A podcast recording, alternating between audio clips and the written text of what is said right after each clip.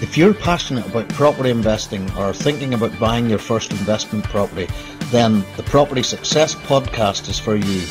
It's full of tips, tricks, strategies, special guests, and personal development secrets to help you have a better lifestyle, more freedom, and more choice. Okay, good morning, everybody, um, and welcome to my special guest here, Mr. Dave Cordner. Dave, how are you doing? Good, thank you. Thanks for having me. Good stuff. Good stuff. No, you're very welcome. I'm looking forward to this. Um, I know it's going to be one of those interviews where people will get a lot out of it because, uh, for those who don't know you, and I'll not um, sort of jump on your fire to, for introducing yourself and telling us a little bit about you, but your background primarily is serviced accommodation. Uh, and obviously, unless you've been living in Mars for the last 12 months, you won't fail to notice that um, serviced accommodation is one of those industries that have been really badly hit. Um, but here you are, you're still here, you're still living. Uh, so, Dave, tell us a little bit about yourself, who you are, your background, and then obviously the, the serviced accommodation industry and what's happened over the last 12 months.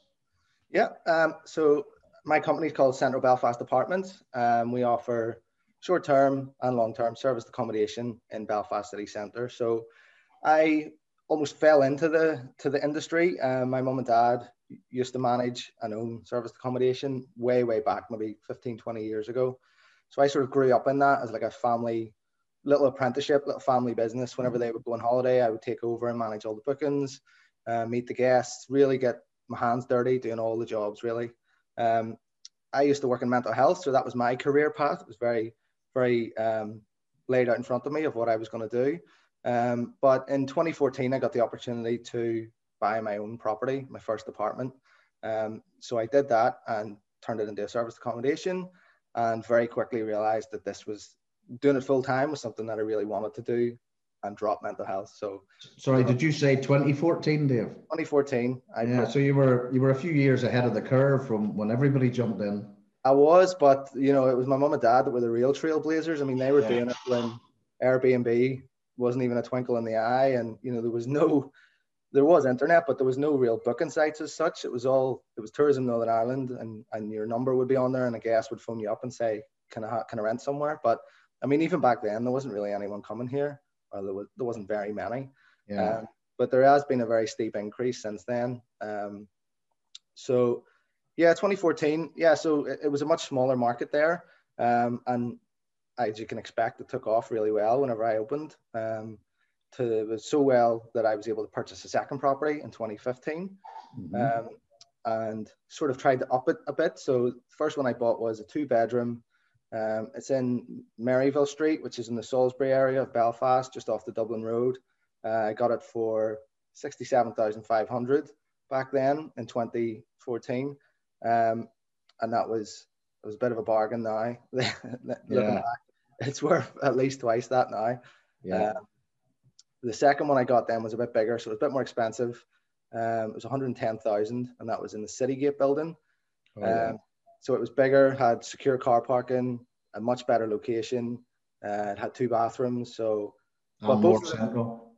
Far more central, yeah. So it was it was really great. So with the first one, I sort of tried to keep it reasonably sort of neutral colors and and um, appeal to everyone sort of thing. Whereas in the second one, I decided, no, I'm going to really sort of push this and sort of push the design and try and be a bit different, try and um, stand out a bit more. So I don't know if anyone's seen it, but you can have a look at it on our website. Still one of our sort of flagship apartments. There's lots of yellow doors and there's pink doors and there's a big, huge chalkboard wall from floor to ceiling. Um, so really tried to just push it to stand out because at that time, well, at the time it seemed like more and more people were coming on. Obviously now there's far more people coming on. Um, but even then, I was I was very mindful of trying to differentiate ourselves and stand out and offer something a bit more memorable to try and attract guests. Good, uh, good stuff. So you, you had a bit of ground in there, as you say, with your parents being in the serviced accommodation probably uh, an eternity before anyone knew what the word serviced accommodation meant.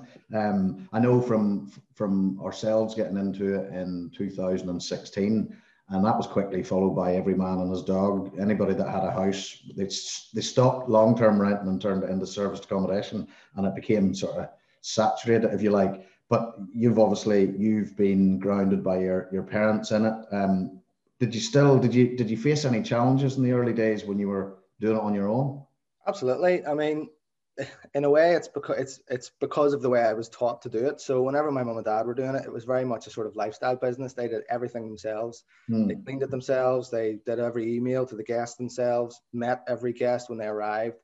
Um, so it was a hell of a lot of work. They were on call twenty four seven, and I can remember whenever we were on, we would be on holiday as a family, and um, the phone would be going, and and you know, think there would always be some sort of crisis. And when I started and, and took on my ones, um, I naturally fell into that um, way of working as well. And like this was my baby. I do the cleaning, I do the, the linen, um, I meet all the guests, and it was tough. It was really tough um, because it's not it's not really a business if you do it that way. If you're constantly on call, it's more yeah. of a job, and you know you've just you're running a hotel basically, and you've got every job in the hotel, and you're on call all the time. So that that was something that I really struggled with, and my family as well. So my, my now wife, we would be going on dates at the weekend and the phone would go last minute booking. I'm standing outside, I need in, and we'd be like, oh, geez, right, okay. So that was really tough at the start. And I think that's something that people don't always realize when they fall into it. They think service accommodation is, is straightforward and easy, especially if they've maybe come from a from a long-term tenant type of situation where they maybe yeah. have an estate agent or a letting agent to deal with a lot of those things. Or if if they're even managing it themselves as a landlord that tenants maybe don't phone as much as a as a guest. A, a paying guest is a very demanding yeah. customer. And, um, and it, has, it has to happen right now. It's not like. Now. Well, it's, it's true because they could only be here for two days, you know. So yeah. saying, "I'll get that fixed next week," it's not going to cut it. Um, yeah. So yeah, you're on call, and and you have to be like a sort of concierge almost for people. As Robert Kiyosaki says, um, you don't own a business, you own a job. Yeah. You know, like you've just said there, you you were the you were the admin assistant, you were the booking clerk, you were the maintenance guy, you were the meet and greet person, you were the, you're, you're just the front house, you're everything, absolutely everything. Um, and, and when I think about ourselves, that was that was our experience at the beginning. You know, we started off with one, and sure as eggs were eggs, Saturday night, as soon as you put your feet up and poured a glass of wine and took your first mouthful of, of the glass of wine, the phone would ring from the neighbours to say that somebody was playing the music too loud or it seemed as if there was a party going on and you had to drop everything and go. Um, which yeah. was, you know, people think that it's an easy job, but it, it, it's not. You can make it easier, but when you're in there doing everything yourself, um, it's. I, yeah. I mean, it is good. I think it is worth doing because I yeah. think you need to know the business inside out. For a start, if you're going to get a cleaner in, you need to know how long it takes to clean it. Yeah. You know, if you've cleaned it yourself, you know, you know the bits that are easy to forget, easy to miss, so that you can tell a cleaner that. Um, you know, if, for example, your beds are particularly hard to make, or you just you, you just become more immersed in it, so you you become much better at um, being able to then systemize it to get someone else to do it than if you were to just start from scratch and and um, try and run it that way. So it is useful to be in there and get your hand dirty at the start, but has to have the end goal of yeah. systemizing that and getting that shipped off to someone else to do. So talking about systems then, what did you implement? Because I would imagine back in 2014, Airbnb and booking.com, if they existed, they weren't maybe anywhere near as big as they are these days. No, they certainly weren't, although they were still the main source once they came along. You know, I think back then there was only us and maybe um, Malone Lodge apartments were built. They're on, I think, Eglantine or something. Eglantine, so they were like set up already because they were a big unit. They were almost like an apart hotel sort of thing. And uh, maybe Cordia were around back back then as well. So there were some people there, but not not so many. And even Booking.com were a bit confused about where to put us and should we even be allowed on the system because these sort of self catering units were used to be out at the beach or something like that, and ones mm-hmm. and twos, not in the city centre location. Um, so it was good to get on there, and, and I think you have to get on every every booking site going.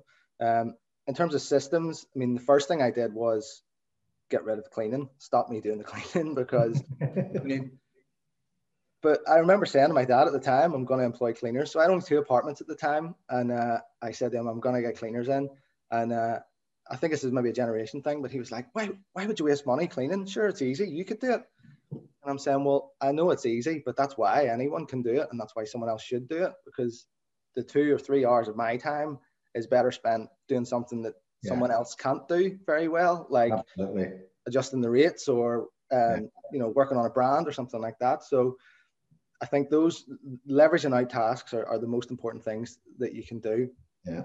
The cleaning um, and everything like the linen. So again, my mom and dad, they used to wash all the linen and stuff. So very quickly, you know, it's unbelievable the amount, not only of time that takes, but space it takes. Like they had one of these huge big hotel roller um, iron things. Um, and it was just, you know, you can, you can hire this stuff for, for so cheap yeah. um, that it's it doesn't make sense because yes, you might be saving money. You might be saving twenty five pounds on a clean, for example, but how, what's your time worth?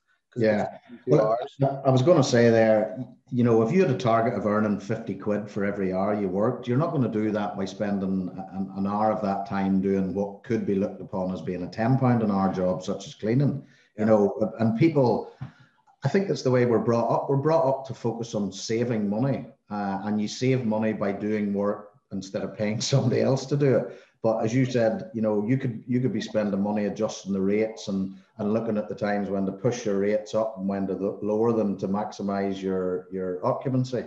Um, and but some people just don't get it. I mean, leverage is one of those keys to getting um, wealthy, if you like. Yeah. You know, you're not going to get wealthy by doing every single job yourself. Um, Absolutely, and you know, it got to the point where I, I read that and I read Rob Moore's book, Life Leverage, on, my honeymoon yeah. actually, and it sort of really changed things for me in my head. And I, I decided there and then that no, you know, I'm not gonna I'm not gonna work for money. I'm not gonna exchange my time um, necessarily for money. I want the business to run itself without me there. Um, so I sort of set upon right. I need to systemize everything and leverage everything, um, and ultimately that meant from housekeeping up to actually getting getting other staff in the business that could to could do the jobs that I'm doing, even these higher skilled jobs, I could train them and, um, and, and teach them to do that. And once I realized that, I realized, well, okay, other people could leverage me now with, with my skills and experience. And, and I could sort of, I could see a business sort of um, forming. Uh, and that's how the company has developed into a management company. So that, that, that was, that was my next question was, so you were, you were managing a couple for yourself um, and then you decided, or, or I assume you decided then to start managing other people. So how did how did that take off, and how did that go? Yeah, so as I say, back by by 2015, I was running two of my own, um, and my mum and dad were still running theirs. And the way I was doing it, I, I looked at it much more as a business sort of thing and profit driven and revenue. Um, whereas they were much more because they were doing all the jobs, they wanted an easy sort of life. So they would be going for maybe cheaper stays, longer stays, less hassle, that sort of thing. Whereas I was very much driven on the numbers and, you know, let's make this as profitable as we can. So my two were, were, were vastly outperforming theirs. Um, and I could see that I was, I knew what I was doing. I was learning quickly and um, had a, a, sort of more maybe motivated attitude. Um, and so the next logical step was to take on theirs. So I didn't explain that properly. So they actually they bought their first one with their my dad took an early retirement, took his pension early, and decided to invest it in property, and thought, oh, we'll try it as a as a self catering, and it went so well. They ended up getting one more and then another more another one, so they had three in total. But it actually worked out that they both were working harder and more hours when they were retired than yeah. when they were in full time employment. Because yeah. um, it is tough, especially if you're doing everything yourself so the next logical step was to take on theirs. So that was the that was that was what happened, and I took on the management of theirs and um, changed some things, brought them into our brand, improved them slightly, and off we went. And um, I just could see that it worked. This that, that, worked for both parties. It worked for the client who basically had nothing to do and just got um, quite a good income from it. Yeah. And it worked for me as well as a management company that we were able to take a small commission of the income from the bookings and just in, envelope the, the properties into our brand and it would fall nicely into our systems, particularly the, their three that were all in the same area as the one yeah. I already managed. They were just around the corner. So it was a logical step to sort of um, take on other people, other people's properties. And it really is the key to enable us to sort of scale. Um, and were, were, were these people new to the service accommodation business? So you found people that had property and you converted them into service accommodation providers, or was it existing, or maybe a bit of both? Yeah, it's a mixture of both. So, and that's quite difficult for marketing as well because there are two customers really. There are people who maybe they don't actually have a property, but just want to go straight into service accommodation and have the money there and maybe need a bit of advice on which property to buy, which area works. Um, or they have a property with tenants in it and they're either having issues with their tenants or they just are fed up with them and can see that there's much more money to be made in service and therefore kick the tenant out, refresh the place and give it to us. Or the second group are the people who have gone into it thinking, this is easy, this is no problem. Yeah. you know, Airbnb is a gift and then they get into it and they think, oh my god, they get too many of those calls on a Saturday night when they've had a glass of wine and they're just what have I done? or or they've tried it and it, they're not getting the, the income that they thought they would get and it's just a bit too much trouble so that um, they can maybe see us and they just uh, we give them a bit of help with it. So, I mean, I, I, I always saw or foresaw back in 2000 and probably 2017 when you know, we had a few properties and everything that we had, we looked to turn it into service accommodation. I knew at one point this is becoming saturated and not all properties work. Okay, some of them might work at this particular time. People were renting or servicing properties in parts of Belfast, and I thought no one will come and stay there. But but long term, it wasn't sustainable, and I knew that over a period of time, a lot of people would drop out of it. Um, I thought that a lot of people would stay to, you know, the likes of the, the, the British Open came in 2019, and that was like the last hurrah. Once that was gone, I think people, even before COVID, people started dropping out of the market because it just become, you know, like it was uh, a shark infested water, if you like. You know, far too many people with substandard properties um, staying in places that, you know, I don't know. I, I don't think half the people that were coming to stay in them realized the areas that they were going to stay in. Um, That's true. And, and what so from a long term point of view, what what did you think at the time when when it was saturated? Where did you see your business going? Did you fear for your business, or do you think no? I know what I'm doing here. You know, I can outlive these other sharks that are running around doing it. Yeah. Well, I very early on could see that more and more people were coming in. And at the start, it made me nervous. And that was, you know, looking back, there would maybe be about 20% of what there what there were right before COVID. Um, but it did make me, it did focus me and think, right, okay, I have to stand out here. I have to find a niche. We have to be able to differentiate ourselves from the others to, to sort of stand out. Um, and literally that to go back to the to the second property that I had, that is when I started to do it because you'll know yourself from having um, service accommodation when you're sort of looking at your rates and you're looking at your competitors you put in sort of sample dates into things like booking.com and it might come up like 100 100 um, search results and you just scroll through and a lot of them look the same. So what i was trying to do was stand out in whatever way i could. Now there's so many different ways you can stand out. You can stand out by being the cheapest. Um, and, the, and people who are the cheapest will get booked first often um, or you can stand out at being just the most memorable. So that's why with the second one, I went to town, pink doors, yellow doors, huge chalkboard wall, which had written all over "Welcome to Belfast." Had that as my main photo, and I sort of wanted. I had visions of families looking for accommodation and scrolling through with their family, and the kids going, "Oh, that one with the chalkboard wall, that one, that yeah. one, the memorable yeah. one." Um, and that's what I was trying to do is to just stop people in their tracks when they're scrolling um, and the other thing is like reviews. I think that's a big thing that that capture people's attention. So if you can sort of hit, if you can be the best at any of those things, now being the best at being cheapest isn't hard to do, um, but it does work. But the, the issue is anyone can go and be the cheapest, and then you get into a race to the bottom um, when everyone's trying to be the cheapest and you're competing with each other. So I mean, I've always said you could you could rent out a garden shed in Belfast and people would rent it, but it has to be at the right price. Um, um, so in Belfast, yes, there were more and more coming on.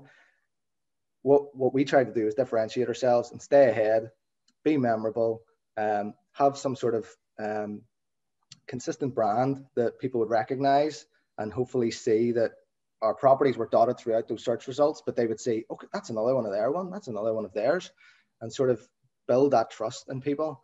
Um, but there are a lot of uh, maybe substandard stuff out there. But the issue is, again, that's one of my catchphrases. There's nowhere to hide from reviews because anyone who comes and stays and isn't isn't happy with either the location or the finish or the service they get will leave a bad review. Um, how, how do you deal with bad reviews, Dave? That was what I was going to ask you. Right. Uh, so bad reviews. First of all, is trying to stop them before they happen. Um, So it's important not to not to try and trick people into booking with you. So don't be taking those fisheye photos where the place looks enormous and then when the guests arrive it's tiny because straight away they'll be disappointed. Yeah. Um, try and offer an exceptional service when they're there. So if it's Saturday night and you've just had your wine and they're phoning you to say TV remote needs batteries, well, go down and put new batteries in it. Um, then also whenever other things go wrong, because things do go wrong, and and guests, I think accept that and understand that, but it's about how you react to it. So yeah. sometimes something going wrong can be a good opportunity for you to um, give good customer service and, and turn yeah. a potentially negative problem into something positive that will lead to a good review. What, I found, sorry to just to cut across you there about reviews, that you know 9.5 was fantastic. You know, if you got a 9.5 uh, average um, review on say booking.com, you know the difference between that and say 8.5 you know only only one point was yeah. you know, unbelievable um yeah you know mm-hmm. and, and, it used to frustrate me with some of the reviews with people you know like people from a certain country would say if, if say if it was a one bedroom apartment with one bathroom they would leave reviews like the toilet was in the bathroom and, and I used to go, well, where do you expect it to be? But maybe in other countries, the toilet is actually separate from the shower. So if somebody's in the bath and somebody needs to go to the toilet, it, you know, it doesn't, you know, they can't do it at the same time. Um, and yeah. it's trying to understand what people expect from from different places. You know, Absolutely. people people from the Far East were coming here in wintertime, a day like today, which is 10, 11 degrees, it's mild, but they'd have the heating on at 30 degrees, you know. Yeah, there are lots of sort of cultural um, quirks that you sort of get you, you, you become aware of. So, for example, mm. visitors from Australia would always, uh, or not always, but would regularly comment or, or um, say, complain or leave a bad review that there wasn't a top sheet. So it's sort of standard over here that we would have just a sheet on the mattress and then a duvet, yeah. whereas Australians quite like a, another sheet underneath the duvet. Um, okay. And so that would frequently come up. But so how would you how would you deal with that if if say the, the Australians were complaining there wasn't on and somebody else was complaining there there sorry the Australians was complaining there wasn't one but somebody else was complaining that there was no need for one. It, yeah. Well, I think in that uh, normally in those cases we have to go with the majority. So uh, the majority of people don't really care about a top sheet. So our standard um, bed linen would not include one. But if an Australian was to come and say, oh, you know, we always ask every guest when they've just arrived, look, are you happy with the place? Is there anything you need? If there is anything, please mm. let us know and we can bring it round. We want you to have a great stay. And that would be the opportunity then that they would sort of say, well, actually, I could do with a top sheet. So we would just go and bring it round. And that's not, yeah. that's not an issue. But again, by asking that at the start, yeah. you've sort of offered them the chance to tell you if they're unhappy. And then you've provided a solution right at the start as yeah. opposed to if you hadn't have asked, they might have not come not communicated it because it's not that big a thing. You might not have known anything about it until they left the negative review at the end. So yeah, well, and, and as you say, you don't know anything about it until they left the review, and that can cause you, you know, a bit of pain further down the line. Well, it can cause you pain from people not booking, uh, but you don't know that people didn't book because yeah. they, they, they, they, saw a review that you could have dealt with at the time, which, you know, it's, um, it's cutting people off at the pass and solving the problems before they actually arise. Um, which a lot of people wouldn't think of doing. So you, you started to grow the business. Do you mind me asking what sort of numbers you're managing at the minute? So pre-COVID, I'll give you the before and after. So pre-COVID, we were at about 40 40 properties. Um, and we were on to bring in about 1.2 million in booking revenue for our clients. Now we would have just took a percentage of that. That was for yeah. our, our, clients to get. So our maybe I should give a, a brief model, a brief intro to our business model. So we manage on the client's behalf. So yeah. the income that comes in is the clients, and then we just take a small percentage of that, and that's the income we make. So the business is theirs effectively. Um, so yeah, 40 properties, projecting 1.2 million, uh, and then COVID hit a few months later, um, and it was a really awkward position then because our clients, we aren't paying them a fixed monthly rent. This isn't rent to service the accommodation or rent to rent. Yeah. When they win, we win. When they lose, we lose. lose, lose. together. So yeah. it went from they were getting really tidy incomes um, to okay, there's potentially no income coming here from for your property. So understandably, a lot of our client, well, not even a lot, we lost a lot of apartments, but they were only from a few clients. Um, and they sort of said, look, we have a block of 12 and another block of five here. We need, we need some income from these properties. So they temporarily um, put long-term tenants in there. So we're hopeful to get those back this year. So they put them in for a year. Yeah. Um, hopefully get those back this year. So we lost about half our properties. We're down to about 20 now. Um, so it was it was tough to take at the time, you know, in March, yeah. April when this was all happening, and there was some really difficult phone calls, um, some difficult days there. But um, so just jumping back there, Dave. So say like a year before COVID, so let's say March 2019. What what were your goals for the business then? Obviously to keep growing it, but were, were there any specific goals that that you had? So before COVID, yeah, March 2019, um, we were still quite in our infancy. We we took on, um, I think we were at maybe uh, 15. We were certainly less than 20 in 2019.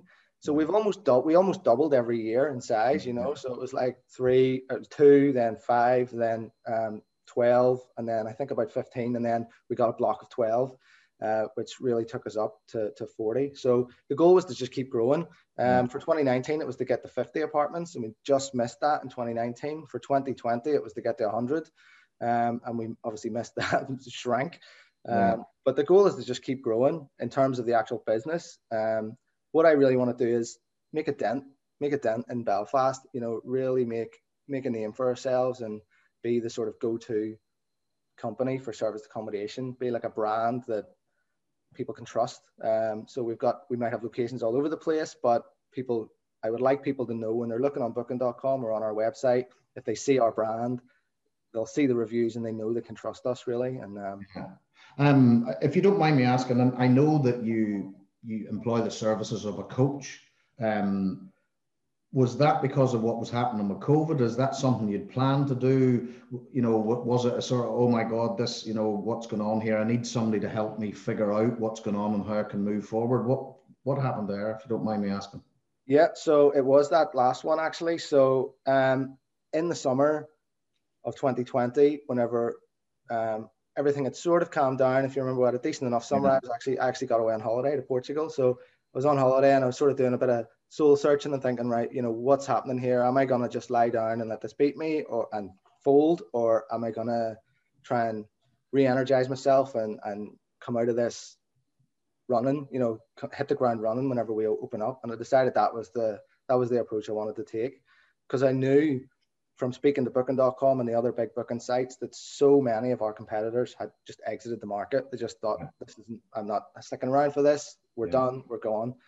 And I knew um, there's that saying, I can't remember the exact quote of it, but it's like it's when everyone's retreating, that's the time to move forward. And that's that's sort of what I was thinking. I, th- I think it was Warren Buffett that said, when everyone's being greedy, you should be fearful. And when everyone's being fearful, you should be greedy. Yeah. So yeah, you, you spot that opportunity. That That's when the opportunities are, were, are there, when everybody starts to run for the hills. Exactly. So I knew there was serious opportunity coming yeah. outside of COVID, and there was a chance to really increase our market share and and really, as I say, our goal is to make a dent. So I had got a bounce back loan. I decided, right, I'm going to be smart with this. I'm going to invest it. I'm not going to yeah. hold on to it. I'm going to use it and and do some good with it. So we um, updated our branding, which was a few years old. We got our new website done, much slicker and, and nicer now, um, and started producing some killer video content as well because at, the, at that time no one was really doing it. The tourist board and um, visit belfast they completely pulled back on all their budget all their marketing spend was done was was closed. Um, and no one was really talking about belfast coming out the other side of this so i decided to do that.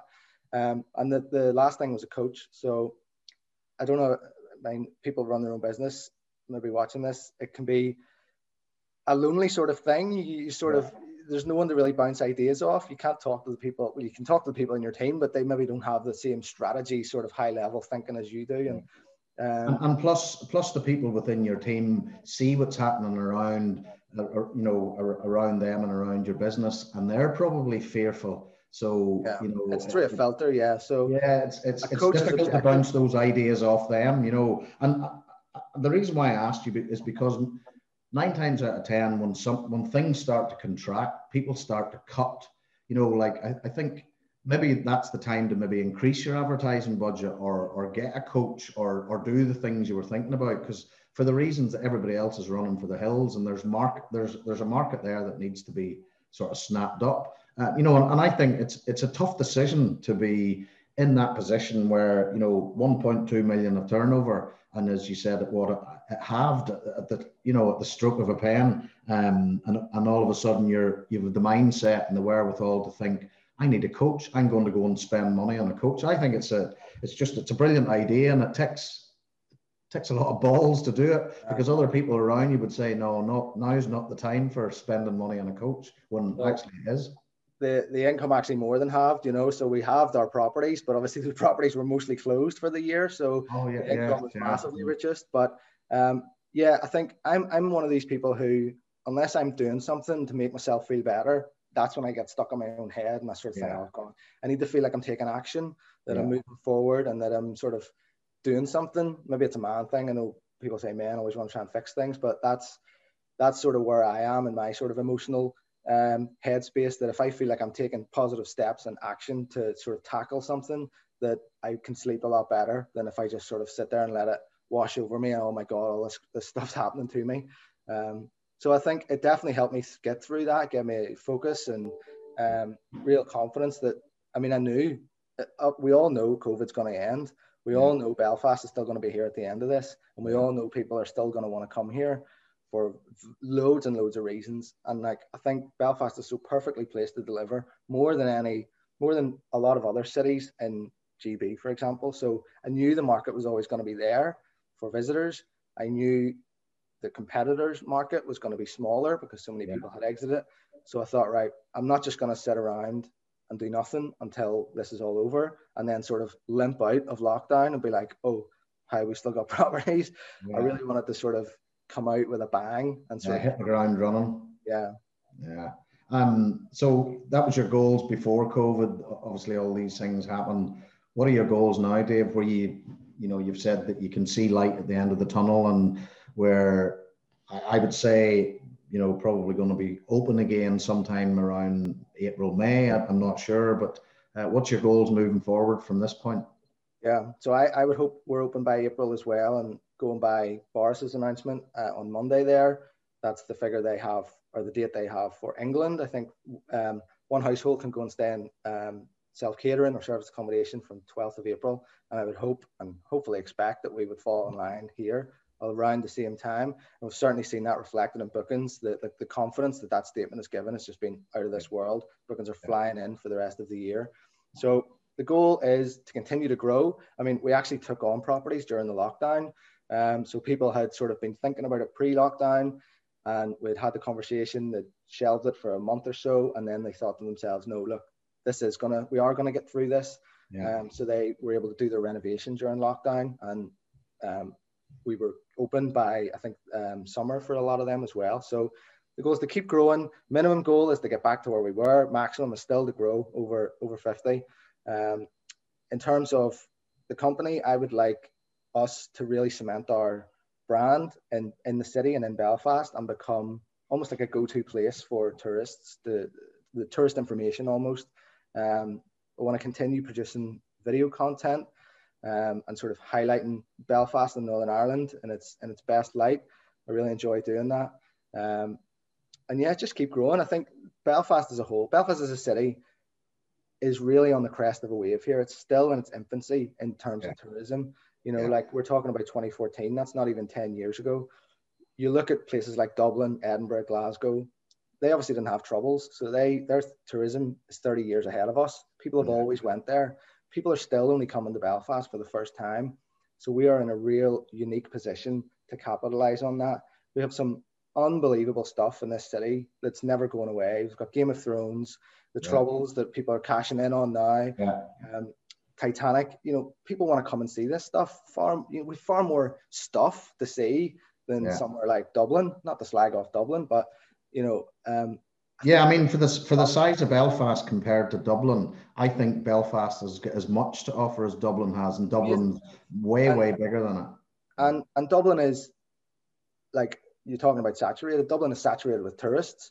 You know, yeah. I think people love to come to Belfast. They go into a bar and there's actual Belfast people sitting beside them. There's not yeah. like other Americans sitting beside them. Yeah, yeah. they yeah. love that. And the people as well. I think people who live here are still, whenever they meet tourists, they're still a bit like, what are you doing here? You know, they're still a bit surprised. But whenever the person tells them what they're doing, they're like, oh, you should go here and try this wee bar and do this. And and the tourists and visitors absolutely love that. They lap it up. Um, and, and, and nothing's really more than about an hour and a half away from Belfast. You know, even yeah. to the Lakelands of Fermanagh, you know, you fly into Belfast, you stay in Belfast, you can go to the Causeway, you can go to Derry, Londonderry, you can go to, down to the Lakelands, Fermanagh, you can go where, do the Game of Thrones tour. You know, nothing's really more than an hour and a half away. You know, and, and to people, in Northern Ireland, a lot of people think an hour and a half travels a lot, but you know, people travel an hour and a half each way to work every single day around London. We, we had a we had Australian family come and stay, and they asked how far away the causeway was, and we said it's quite far. It's about an hour and a half, hour forty minutes. And he said my front gate's farther away than that. Yeah. you know I mean? Like it's once you get into places like America and Australia, yeah. like it's fast. So yeah, like this is just the, the, Aussie, the, Aussies are like Aussie farmers with aeroplanes to go and check yeah. their, their cattle and stuff like that. Yeah, it's it's just um I've, I've heard it myself, you know, people saying, yeah, it's Belfast, it's, it, you know, it's oh, it's about 30 odd mile away. You know, 30, 30 odd mile away is nothing. Absolutely yeah. nothing. Um, so you've obviously had a few challenges with with with COVID, you're, st- you're still here, you've got goals. What about on a personal point of view? Have you had any challenges from a personal point of view that you want to share with, with the listeners? Um, well, it was a, it, it, was tough. I have to say it was tough in April because um, when when we've scaled our business on other people's properties, um, there was some dark days there where I was worried: is is this all going to come crashing down? Is everyone going to just, you know, rent their properties out long term because the vast yeah. majority of our income comes from other people's. Um, and thankfully that didn't happen. Some of our most of our clients stuck in with us through there, and obviously we were officially closed for a lot of it. But then we were allowed to reopen in the summer, and some of our apartments had their best ever August, for example, like ever best ever August. Um, and even now, during the current restrictions, we're closed to leisure visitors, but we're open for business and essential travel. So there are still bookings coming in, but certainly uh, uh, there was a tough few, a tough, a few sleepless nights. How did you get through that tough period, Dave? What, what, what sort of things did you tell yourself that other people could use to, to get through similar well, sort of tough times? I had to just focus on what I could control. So, yeah. and I, again, I think that's the thing that that's what you struggle with because you can't control your clients and what they want to do with their properties. If they want to take them back, that's their prerogative. We don't sign anyone into a contract or anything, so they can go if they like. Um, so it was really just focusing on what, what we could control and I think that was that was part of what led into um, trying to invest this bounce back loan into right. Okay, we're going to be the best thing we can be whenever we come out of this and yeah. take positive positive action. Um, it was good back then that there was some good weather as well. I've got two young kids that were able to sort of keep me distracted. Uh, a very supportive wife as well. It was able to to to lend in here, but um, certainly it was tough back then. But yeah. in the grand scheme of things, there are people out there who have had it a lot tougher than, than we have. Oh, absolutely. so. so. so, one of the key things there is is keeping focused. Um, that things and and and I, I think something I heard you say there uh, in a roundabout way was trusting yourself that you can grow the business and you will get back to to where you were, um, because people are leaving and you have faith in your own ability to, to grow the business and move forward and, and you know still be different and still attract new guests to take the business where it needs to go in the future. Um, from a, so from a from a personal point of view, do you have any morning rituals? What, what does Dave Cordner do when he gets up in the morning? Does he get up at five? Does he get up at six? No, I'm none of this 5 a.m. Oh. So as I say, I have two young kids. One's three and one's one and a half. So morning rituals are quite difficult. But um, one thing I always do is um, gratefulness. So I got uh, someone on LinkedIn I saw posted about it. It's a, a book, a diary called the Six Minute Diary. Um, so it's three minutes in the morning, three minutes in the evening. And in the morning, you talk about things you're grateful for. And um, it just really sets you up for the day. talks about, you write a positive affirmation. You talk about um, how you're going to make today great. And it really just sets you off on a, on a, on a good, good foot forward. So I don't look at my phone or anything. So what'll happen is the kids will come in, bounce on the bed, wake me up. I'll do that first and then we'll get up. And then at nighttime, we do that as well. Um, so at, the, at nighttime, it talks about um, how, talk about three things that were that were great during the day. And again, it really sort of more grateful and mindfulness to sort of set you into a good frame of mind going to bed. So you're not worrying and letting things fly around your head. Um, and then we do a bit of mindfulness meditation as well. So yeah. that's that's come relatively recently. So um, in the last year or so, um, previous to that, it was just very much get up and get at it sort of thing. Yeah. But yeah, it's it's, I, it's really I, difficult I, do these things with kids. Yeah, I know it's it's, it's difficult. Uh, thankfully, mine mine is now grown up, nearly eighteen. But um, you know, I, I used to I used to do this kind of stuff like the the meditation and, and the affirmations and, and, you know the positivity and stuff like that. But then I found when I started it and I didn't do it, I started to beat myself up about it, and, and then ended up not doing it. Whereas now, like you know, I keep a journal and uh, I know in the past when I kept the journal, if, if I missed it for a few weeks, I just chucked it away in the cupboard because I thought, oh, what's what's the point? But now I don't. I just keep the journal sitting there, and I might not touch it for two weeks. But then I pick it up and I write in the journal what I think happened to me and what was good, what was bad, what was indifferent over the last two weeks. So I think it's I think it's um, it's key for people to you know, if you're going to do this stuff, if you miss a day here and there, miss a week, it doesn't it doesn't matter. Just pick up where you left off and get on with it. You know, absolutely. We're too, I think we're too tough on ourselves at times. Yeah, yeah, absolutely. I mean, I'm someone who does, once I get into a habit, I'm stuck in that habit, whether it's a good one or a bad one. Um, but I think it, it is good to do it. And I definitely have noticed benefits from it of just being a bit more chilled, crises popping up, and they just don't affect you as much as, as um, they would have. Or maybe that's just a bit more resilience from COVID. But the other thing I really like about this diary thing is that, you know, my kids are there while I'm writing it. And I, I love the thought of them in 20, 30 years when they're older, maybe I'm well, it'll be will last longer than 20 or 30 years, but in years to come, them looking back at, at oh look look what happened during COVID, look at how my dad was feeling and what he thought was good that day. And you know, I like that sort of legacy that they'll be able to look back on and yeah. Um, yeah. And, and, and it, well, it'll have an impact on them because because what they see, they repeat. Um, yeah. You know, and uh, Mary tells the story often when we're on that. Uh, you know, I remember her writing goals, and then she went into my daughter's bedroom one day and she had a little chalkboard and she had all these goals written out about her dancing and different things. Um, she'd probably go mad if she thought I was telling that, but uh, it, and plus she she watched me for years. Not I don't know inadvertently. I used to be a list person. Everything was written down on a list. Yep. And my daughter's the same now. She's got lists for this and lists for that. So it does it like this what they see, they, they repeat and it puts them in, in a good place for adult life. So um, yeah uh, yeah, we talked about morning rituals. What about motivation? Um, what motivates you? So, I mean, I am I am quite an obsessional person. So if I get into something, that it, it doesn't take much motivation for me to keep doing it. As soon as that yeah. flick switch, switch flicks in my head that I'm I'm into this thing, then I'm all in and I'm just obsessing yeah. about it.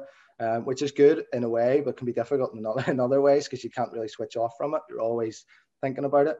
Um, but I think the big thing is is my kids. You know, I want I want them to obviously have a good life and for me yeah. to be there for it. I you know I don't want to work 24 hours a day and only see them briefly or for our holidays to be interrupted because I'm constantly on the phone doing this and this. Um, I want to be there, have a good life for them, be able to go and do whatever we want, be there, um, and also set a good example for them. You know, whether yeah. that's in terms of exercise, work ethic, um, being disruptive and not necessarily um, following the the general career path that people think you have yeah. to go to university and all that sort of thing. You know, I just I would like them to be happy, find something they like doing, and if they do it well enough, then people will pay them to do it. You know, and, um, I think that's Absolutely. the biggest thing. What What about inspiration? Where do you draw your inspiration from? Who inspires you? Uh, certainly Bill Wolsey. I mean, he's like a he's like a tycoon, a baron in, Be- in Belfast and Northern Ireland in terms of, of his journey and his reach and brand. I think he's done unbelievable things for Belfast. And you know, we talk about I'm getting in at the start of service accommodation. Like he had hotels open before anyone was coming here. So yeah. I think that that is that is a lot to to, to live up to there. Um, I I do like a lot of what Rob Moore has to say. I think he can be a bit brash and out there as well, but I do love I love most of his books, particularly Life Leverage. I think there's there's some real yeah it's the and, philosophy and of that, you know. Money money as well. Um, yeah. The book you wrote money. Yeah, I've, exactly. I've, Even the fact that you have to spend money to make money, it has to flow through you, and that's yeah. again what, what I was sort of thinking about. You know, even the coach. You know, coach isn't cheap, but the the value you get from it and the you know the the uplift in your your ability to earn is massive. It's it's an investment more than a cost. And, that, and that's key there, just what you say. And I'm thinking back to what you said at the beginning, like your parents doing all the jobs and you starting off to do all the jobs.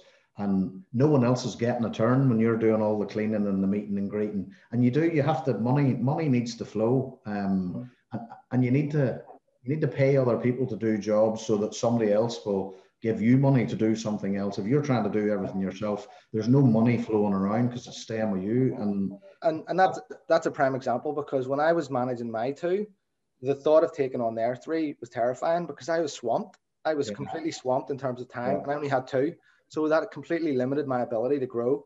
Whereas now, well, pre-COVID, we were at 40. Do you know what I mean? And if I was doing every job, it's just not sustainable. But yeah. we're we're we're paying money to get time back. You know, it's all about time. That's that's ultimately the goal is to get time, your own time back, and yeah. the ability to do whatever you want with it, and not yeah. be at the behest of someone else and and they're leveraging you for your time. Time, time in many ways is more important than money because you can always get more money, but you can't yeah. get more time. You know, once once an hour's wasted, it's gone. You're never getting it back.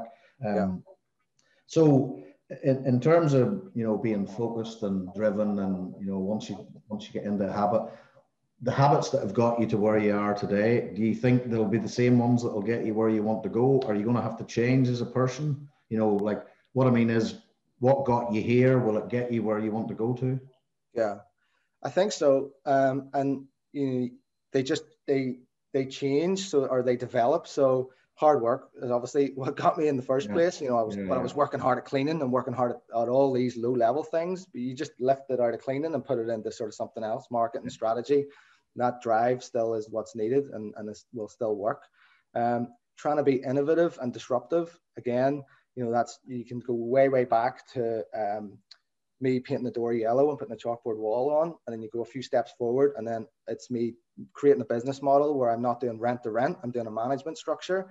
And yeah. you know, I should say if, if I was doing rent to rent through the pandemic, I'd be out of business for sure. And I think a lot of people who were maybe are out of business because having those high fixed costs just it would have just been that would have been it um, so trying to be innovative that way um, and even just stand out so again to look back to try and stand out in those search results i think it's trying, important to try and stand out just as a business in general um, and that's why we're doing things like our videos our sort of video content um, and all the bits and pieces that we're trying to do to just try and stand out there and i think that's how you get noticed hopefully yeah. by future clients that want to trust us with their properties and they can come into our brand and feel like, okay, I'm, I'm, I'm really going to, my property is really going to be looked after here. And um, as opposed to if I was to just start, start myself. Um, so I think so. I mean, it's all I know. I, I mean, uh, things I've had to try and stop doing is working too late in the evening. So I have to stop myself doing that and, you know, work hard at that because it's easy to just I'll just check one email here at seven o'clock and before you know it it's half ten. Um, and that's important to realize as well. Like nothing is so important that it can't wait until the next day. So yeah, again, from a it's from a seven habits of highly effective people. The one one that really sticks with me is focused on the important but not urgent things. So on our day-to-day lives we're we're we're normally just focusing on the urgent things even if they're not important um, but where the real growth and value comes is from the important things that aren't urgent because they always just get put to the put last put down the pile yeah. um, so that's one thing I, I focus on try and focus on every day is to to not get swept into the oh my god this is urgent but to say yeah. right okay i'll deal with that in a bit but this is more important even though it's not urgent because that's where the real development comes so you need to switch off, is what you're saying. Switch off, little, yeah. A little bit earlier in the evening. Yeah, and it's hard. It's hard as, a business owner or you know anyone that's sort of um, business. It's hard to switch off when the buck stops with you, and you know, like you went back to the start, said all the sharks out there. You know, there's people coming to get you. You know, so you have to keep moving. You have to keep innovating and changing. So it can be hard to switch off from that. Yeah, you have to be different. I think that's one of the key things that's you know, flowing through this whole interview is, you know, if you want if you want to make more money than someone else, you have to be different from them. You have to keep have to keep coming up with new ideas and and yeah. uh, new ways of appealing to people. Um, okay, just the last couple of questions, Dave. Just random type questions. Uh, what's your go-to order at your favorite restaurant? it's awful to ask this during lockdown. Everywhere's closed.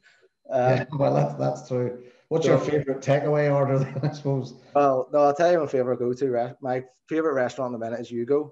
Um, it's yeah. like an Asian. I absolutely love that. There's two of them. Wellington Place in Belfast. There's one, yeah, just to the side of the city hall, and then there's another. Yeah, one. down down the, the sort of the, the little laneway where Danske yeah. Bank side door was. Yeah.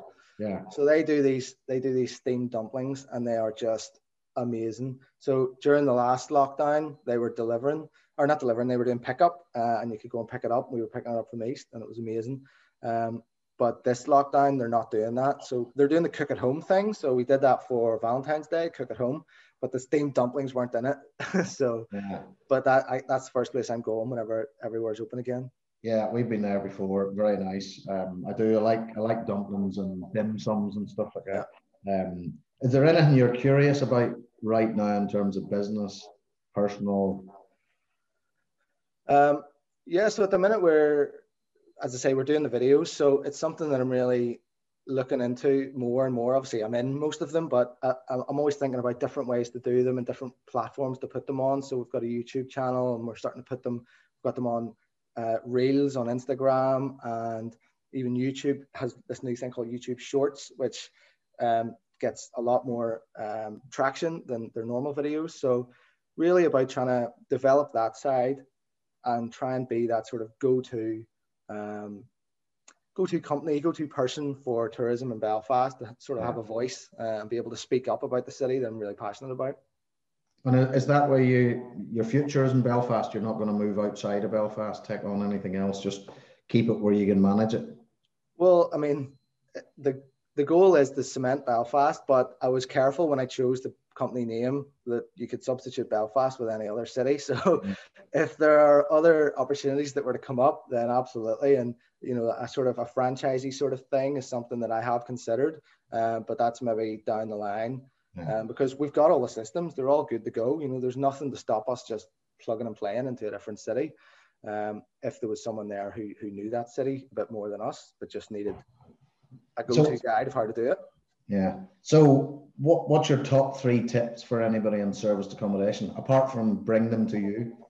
top three tips. Um, good photography. Yeah. For your for your properties because that is that is your advert. You know, whenever people are scrolling through on the search results, it's the photos that they look at before the price. So good photography is unbelievable, unbelievably important. Um, doing it on your phone is not good enough. Doing it if your mate has a camera, a professional camera, that's still not good enough. You need a professional photographer to do it. Yeah. Um, so good photography is definitely one thing. Invest the money at the start to get the right property. Don't yeah. don't say, oh, I can get this property in the slum in the in the ghetto that's like sixty grand, and I'll just spend loads of money inside. No, it's not going to work. Yeah. Invest the money at the start to get the right property. Um, and that's whenever you can do uh, a refurb and it'll just it'll pay dividends so much so much more going forward. I think that that goes back to the you know buying the worst house in the best street because you can tidy up the house you can't tidy up the rest of the street. So buy in a place where you can again it's back to controlling what you can control. Yeah absolutely. Um, and thirdly and thirdly then dave. Thirdly i would say leverage. I mean, what we talked about before. Yeah. So don't think that you can do it all yourself. Don't think that it's easy. Um, well, you can do it all yourself, but you, you won't have a life. You'll have a job. Yeah. Um, and leverage is what enables you, enables us all to grow, um, to to, and, to get real sort of passive and, income. And plus, you know, when you're doing everything yourself, it gets harder to grow the business. And you know, if you're doing everything yourself, if you do grow the business, you know, like 10 or 20%, your life just gets worse because. Yeah, you know, and you'll hate it. And your yeah. family will hate it because, you know, you'll be at birthday parties and your and your phone will be ringing. You'll have to go for some emergency. So it's not worth it. Um, the money yeah. is not worth dedicating 24 hours of your day to um, to one thing. So you need to leverage and get your time back because the time is the most important thing. Good stuff.